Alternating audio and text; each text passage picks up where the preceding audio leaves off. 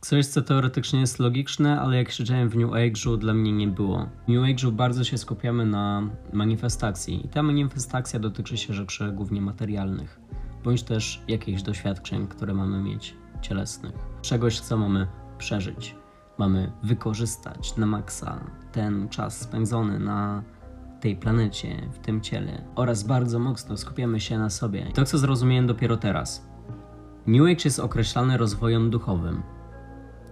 Więc dlaczego w New Age'u ludzie tak bardzo skupiają się na tym, aby sobie zmanifestować pieniądze, żeby zmanifestować sobie jakąś daną osobę specyficzną, podróże, życie tymi podróżami.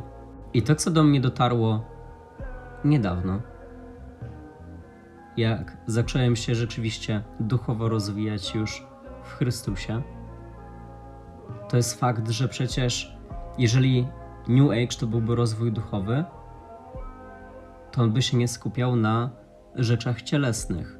I ja odkryłem, że tamto to były rzeczy cielesne. Dlaczego? Uwaga, uzasadnienie.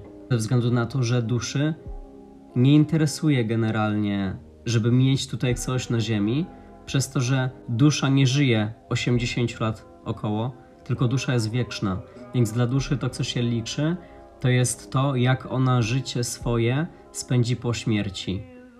I wierzy, żeby to życie wyglądało dobrze po śmierci, to ona musi na nie zapracować teraz już w trakcie wcielenia.